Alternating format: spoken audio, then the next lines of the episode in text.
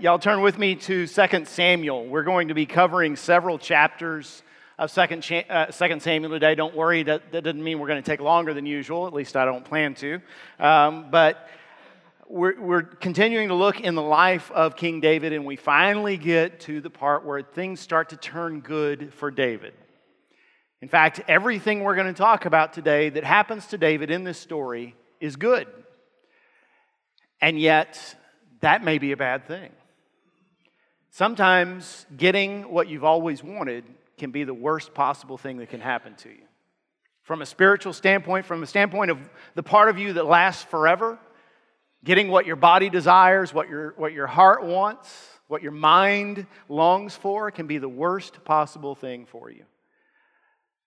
And, so, as we look at David's life, you're going to see that. Now, we see this in various ways in, in life today. I, I, don't, I know this isn't a real life example, but my favorite movies of all time are the Indiana Jones movies. He's my favorite character. Uh, most of you who care about that kind of thing have seen those movies. Uh, they stopped being made 30 years ago, so you've had plenty of time. I mean, the ones that count. They should have stopped with the first 3 and then left it. But um, one of the things I was thinking about as I was preparing for this message is every one of those movies, in every one of those movies, I don't think I'm spoiling anything, in every one of those movies, a character ends up getting exactly what they were seeking and it destroys them. You think about that. And that's true in real life too. I remember when I was right around 30 years old, uh, so near the beginning of my preaching career, you might say, I had lunch with a man, a, a pastor who was in his mid 60s. So he was near the end of his preaching career. And he said, he shared his story with me. He said, When I was your age, I was the hot young preacher boy. Every conference wanted me to come speak, every church wanted me to do a revival. The seminary wanted me to come and, and teach on campus a couple of classes every semester. And he said, I didn't turn down a single invitation. I was so excited to be wanted. I, I, this is exactly the life I hoped for for myself. And, and on top of that, it, it, there was always some bigger, more prestigious church that wanted me to leave my current church and move on up the ladder. he said, it was so exciting for me. But he said, all that success, all those offers, all that adulation kept me from being home. I was always teaching, I was always preaching, I was always speaking somewhere. He said, Now I, I have an adult son who lives in California, thousands of miles away from me. We rarely have any contact. He struggles with addiction. There's absolutely nothing I can do for him. He said, When I think about the success that I had when I was your age, it all, it all tastes like ashes in my mouth. Getting exactly what he wanted was the worst thing for him. You think about the people we call celebrities today. Think about a, young man or young woman growing up and saying to themselves, I want to be the one everyone knows. I want to be on the covers of magazines. I want my name in lights. I want TV shows about me and, and, people to send me fan mail. That's my dream. And then they get there and they achieve it. Let me ask you something. Do those people seem happy to you? They seem like the most unhappy people on earth when you look at their lives, when you look at what they go through. Getting exactly what you want can be the worst possible thing for you. Let's bring it down to normal people. Look at our society today. By any measure you can name, we have it better than any group of people that has ever existed on the face of the earth. You realize that many of us own houses where the garages are bigger than the homes our grandparents lived in. And that's no lie. We have so much stuff. One of the biggest industries in America today is self storage. You want to make money? Go put up a self storage facility because we have so much stuff, we have to pay other people to store our stuff for us. In fact, I heard somewhere, I, I wish I could find the statistic again, that if you took all the self storage facilities in America and, and, and we lost our homes, there would be enough room in those self storage facilities for every American to live comfortably. There's enough space. That's how much stuff we have. We live in a time when, unlike the days of our grandparents, parents, and great grandparents, we don't have to go to war unless we choose to.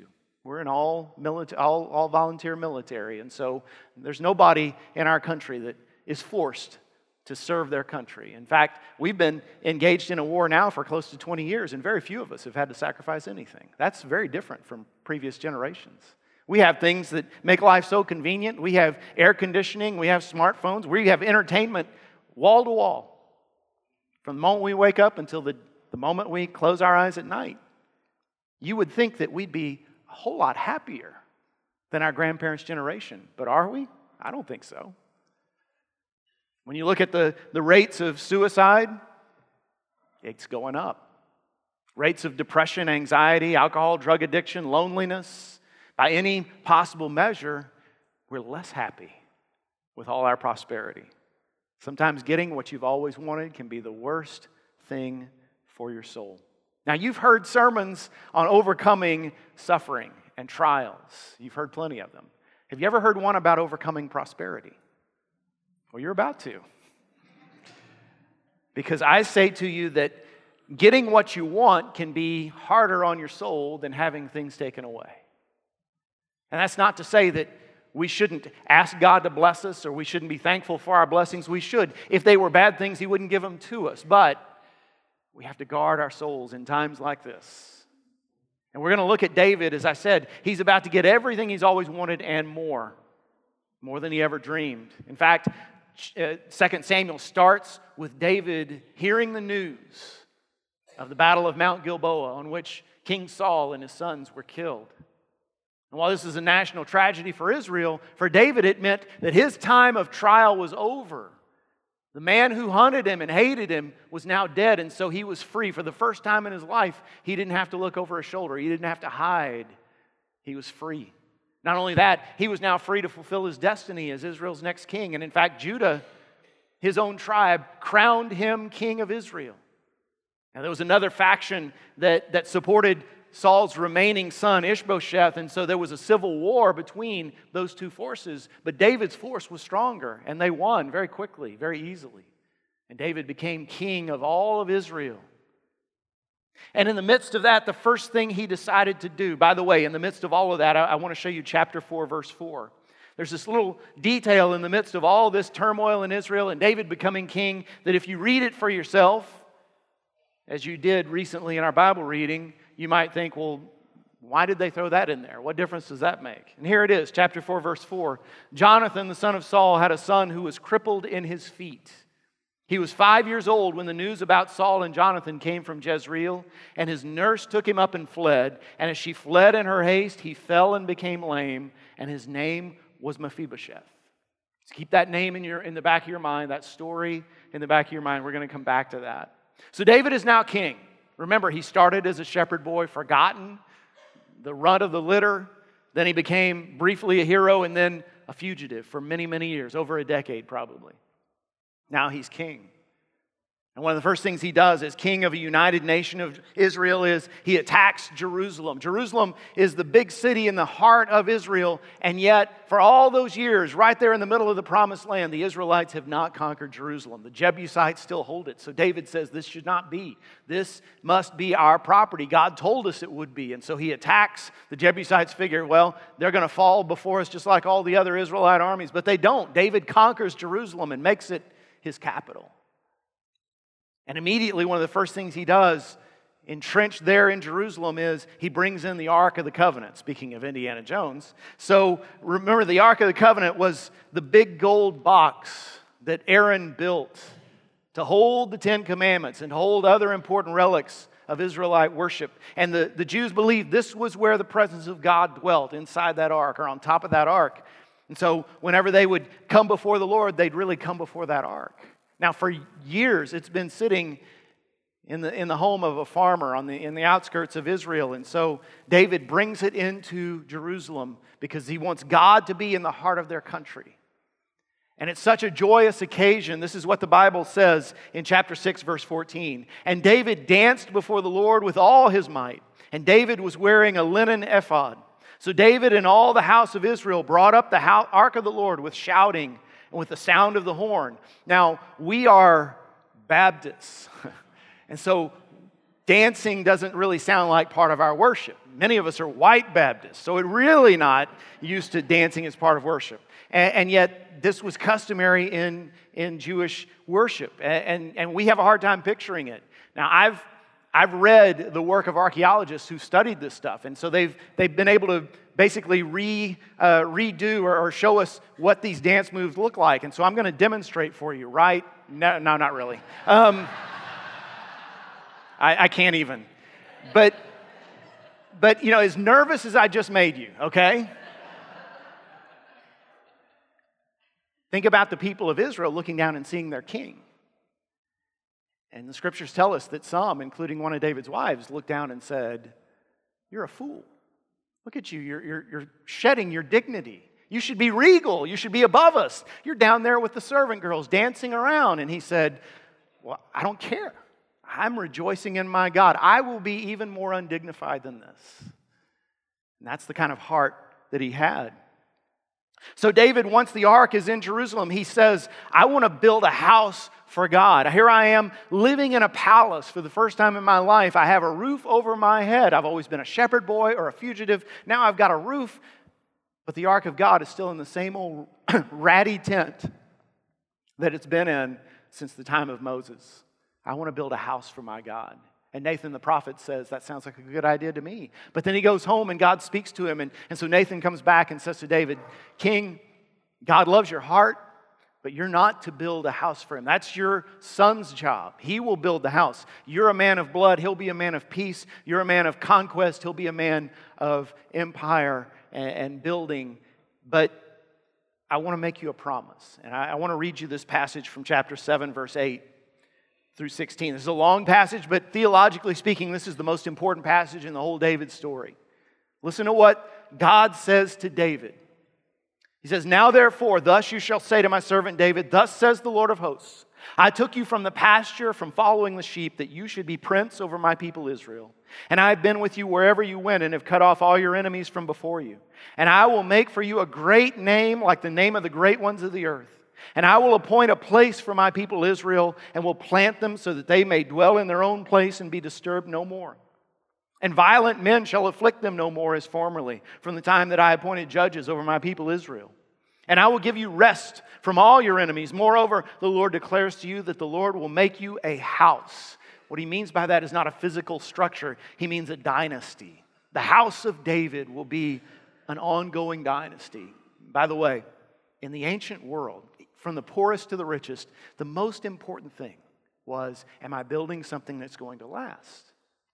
Even if you were a poor man or woman of the land, what you wanted was to know my children will inherit this little piece of property and they'll have something to provide for themselves. That's the way the ancient world thought.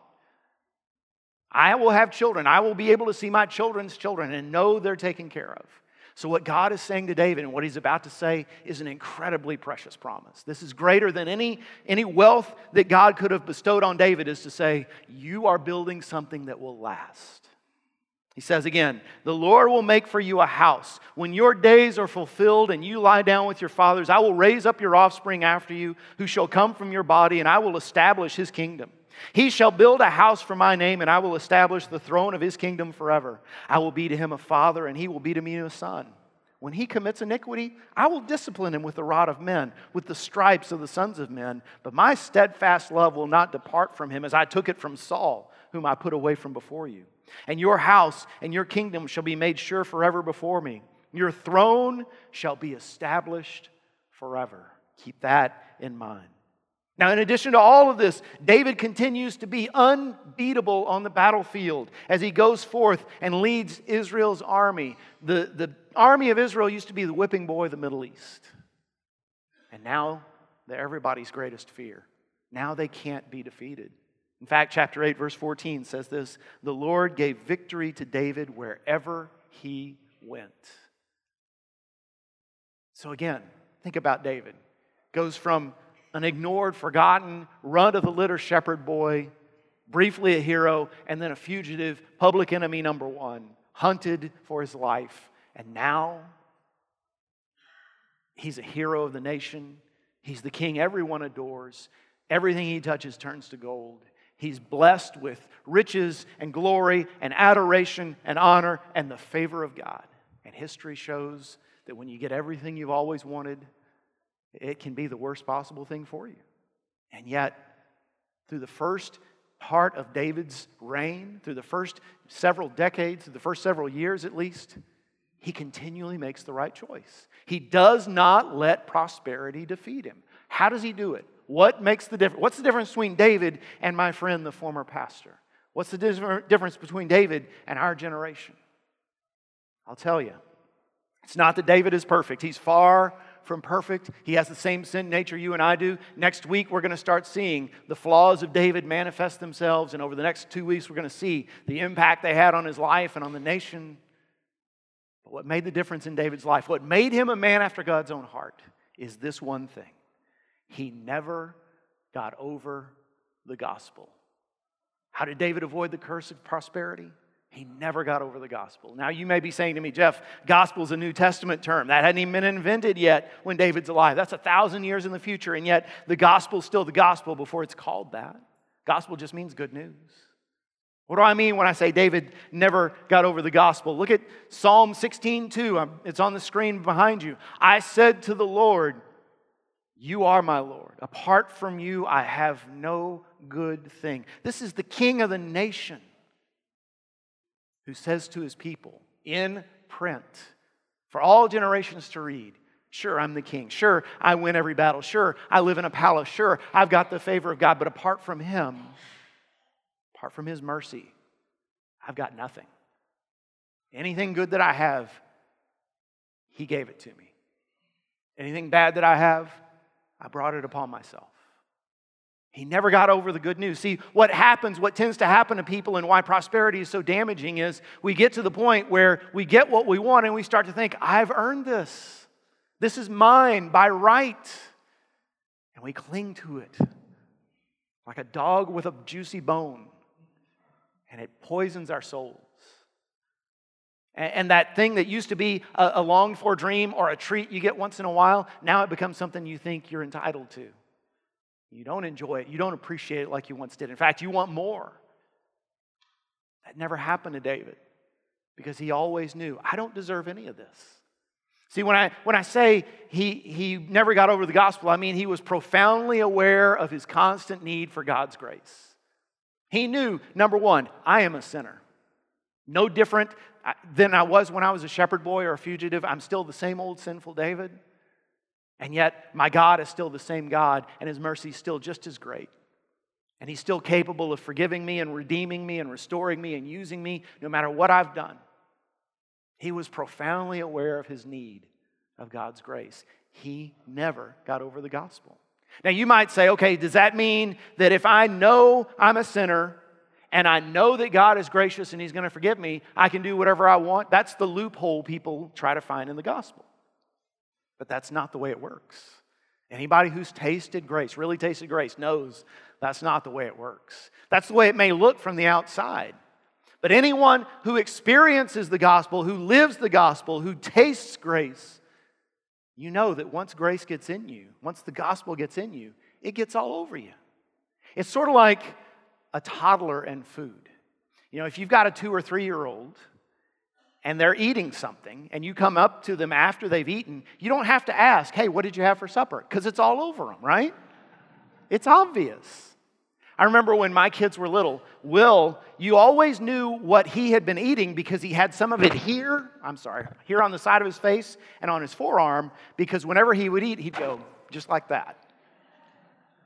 My daughter was even worse because whatever she, whenever she was done eating, she'd come up to me and I'd usually with my back turned, and she'd grab my pants and just rub her mouth right back and forth. So she not only got it all over her, she got it on other people. Isn't that a great image of what it means to live the gospel out? Once the gospel gets in you, it gets all over you. You're changed. You're a different person. Doesn't mean you're perfect, it just means you're different. You don't stay the same, you don't have the same values. You don't have the same frustration. And it bubbles up over the top of you and gets on others around you. And that's where Mephibosheth comes in. Chapter 9, verse 1. And David said, Is there anyone still left of the house of Saul that I may show him kindness for Jonathan's sake? So, so here's David. He's free from persecution. He's now king of the nation. He has united all the forces of his nation. So there's no other contenders for the throne. He's living in a palace. He's already figured out his son's going to build the, the temple for the Lord. He's got the favor of God. He's defeated all of his enemies. Everything has gone his way. He's got nothing more to do except govern the nation day by day. And his first thought is, Isn't there somebody in Saul's family I can help out? Now, you and I may think, well, that's a really gracious thing, and especially because, you know, Jonathan was his, his uh, closest friend ever. I mean, this makes sense. And yet, if you put yourself back in those times, this was a terrible decision from a political standpoint. If you were David's political advisor, and he's sitting on the throne and you're discussing the orders of the day and, and okay here's what the jerusalem stock market's doing and here's how you know here's how this is going and and David says, You know, here's something I want to do. I want to try to show some kindness to one of the surviving members of the house of Saul. You would have said, My Lord, that's a terrible idea. You don't do that. I mean, everybody knows that when a new family takes the throne, a dynasty ends and a new one begins, the first thing you do is you kill everybody in the old king's family. I mean, even if it's a little baby, you kill it because you don't want that baby to grow up and then some loyalists to that family come along and say, Aha, here is King so and so. He's the rightful heir instead of this usurper.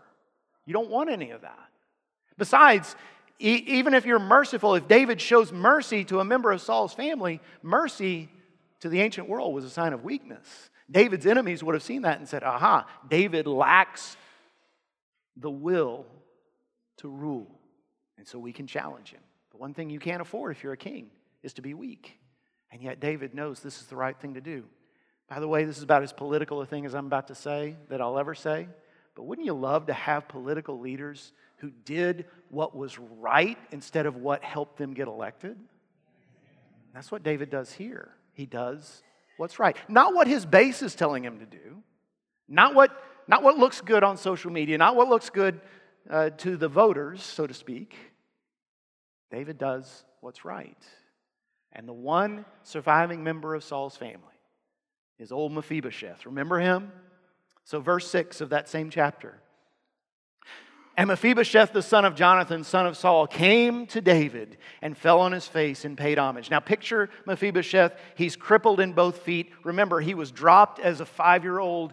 His legs were injured in those times of, of, very primitive medical care. He wasn't cared for correctly, and so he becomes crippled in that society. I mean, these days, thank God, people of all kinds of infirmities can live very full lives, can contribute to society because there's other things other than our physical abilities. But in those days, if you were crippled, you were seen as worthless. You were seen as worse than worthless because not only could you not work with your arms and legs, you could not earn a living for yourself, but people looked at you and said, Wow, God must really hate you to have done this to you. What did you do to make God curse you this way? So Mephibosheth is seen as cursed by God. He's a member of a family that know, he knows David should hate, has every right to put to death. He's been living off the charity of someone else, living in hiding, probably just eating what little it took to survive. And now he's summoned into the court of the king. And I'm sure he's thinking, okay, it's judgment day. Now's my time. He's going to take my head to show the world how strong he is. And David said, Mephibosheth. And he answered, Behold, I am your servant. And David said to him, Do not fear. For I will show kindness to you for the sake of your father Jonathan, and I will restore to you all the land of Saul your father, and you shall eat at my table always. And he paid homage and said, What is your servant that you should show regard for a dead dog such as I? Then the king called Ziba, Saul's servant, and said to him, All that belonged to Saul and to all his house I have given to your master's grandson, and you and your sons and your servants shall till the land for him and shall bring in the produce that your master's grandson may have bread to eat. But Mephibosheth, your master's grandson, shall always eat at my table. So you're going to work for him, you're going to bring in wealth, but he'll never have to tap into that because I'll provide for him myself. He'll be building it up for his sons and his grandsons. Then Ziba said to the king, Verse 11 Then Ziba said to the king, According to all that my lord the king commands his servant, so will your servant do. So Mephibosheth ate at David's table like one of the king's sons. So here's a man who is cursed, who has lost everything, who is seen by the world around him as getting what he deserves. He's summoned before the king who has every right, who has every reason to put him to death. And instead, the king makes him like one of his own sons. This is a man who has nothing to offer David at all. Nothing. He can't fight in the army, he can't contribute financially. And in fact, just keeping him alive makes David look weaker. And yet, David makes him like one of his sons. Is that not the perfect picture of our story? Because you think about it. God made that promise to David someday you're going to have a son who's going to reign forever. We know because we read the rest of the Bible that that wasn't referring strictly to the physical descendants of David in the next couple of generations. Because as you read the stories in 1st and 2nd Kings, 1st and 2nd Chronicles, you see sometimes they were faithful, sometimes they were faithless, sometimes they did well, sometimes they didn't, and eventually the nation of Judah itself ceased to exist. And there's never been, since that day, uh, 2,500 years ago, there's never been another son of David sit a physical throne in Jerusalem. So, what was God talking about when He made that promise to David? He was talking about the once and future king of Israel. He's talking about the ultimate son of David, descended from David's line through both his mother and his father, Jesus of Nazareth, born in Bethlehem like David, who sits in eternal throne, who rules this world and will rule this world forever. Jesus, whose reign will never end. He comes into the world, the once and future king, the, the one promised, and he looks at us. And what can we contribute to him? Not one thing.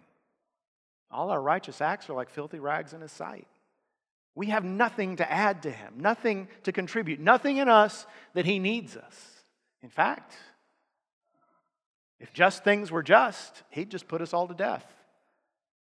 But instead, he makes us sons and daughters.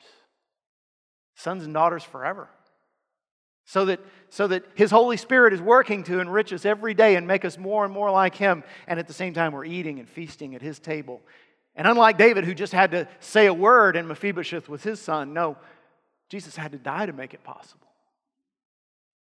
Jesus had to lay down his life for us on the cross to bring us into his family. We're Mephibosheth in this story. That's the gospel. That's who we are. So, how do we avoid the curse of prosperity? Just like David, never get over the gospel. See, the fact is, there was a time when you were so excited to hear that story, when it changed your life. Maybe you were a little kid, eight or nine years old, like I was. Maybe you were an adult and you'd lived a long time doing things your way and had seen over and over again that it just didn't work. And finally, you heard good news that no, God's not against me, He's on my side. Look what He's done for me. Either way, you heard it and you rejoiced. But what happened? What happens to all of us? We get everything we want, and we start to say, Yeah, I deserve this. Yeah, I'm blessed, but why not? I'm a good person. Look at me. Look at, look at all the sins that I've overcome by my own strength and power. What's the matter with you out there, sinner? How come you can't do what I did? We forget. We forget the gospel. We forget the gospel is our story, and it's something we need every day. So, how do you never get over that? How do you not fall victim to that, that curse of prosperity that makes you into a Pharisee? Well, there's a reason why every time I get up to preach, I always tie the scripture we're talking about to the death and resurrection of Jesus Christ, because that's the story of the Bible and it reminds us. But that's not enough.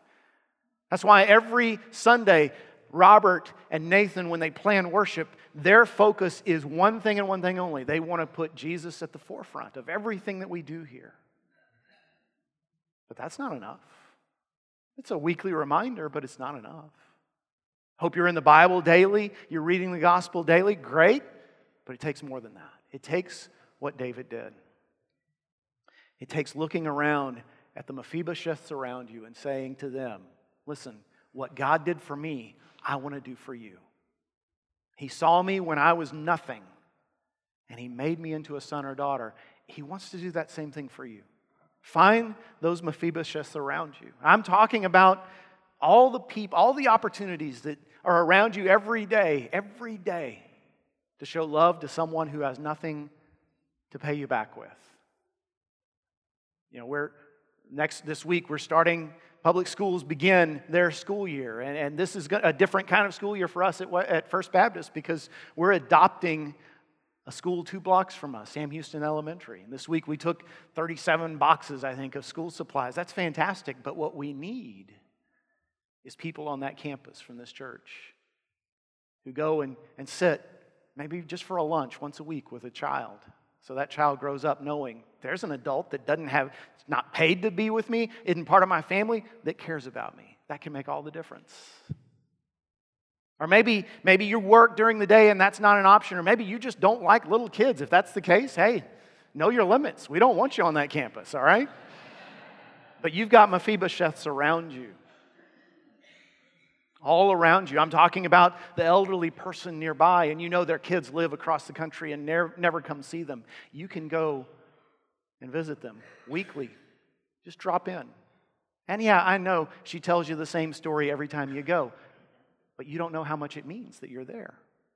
I'm talking about the, the single mom that you know about in your workplace, or maybe one of your son or daughter's friends, and they've just been through divorce, and you can show up and just say, Hey, can I keep your kids for you? Once a week, just bring them over to the house so you can just have a break, get some things done, or take a nap for that matter.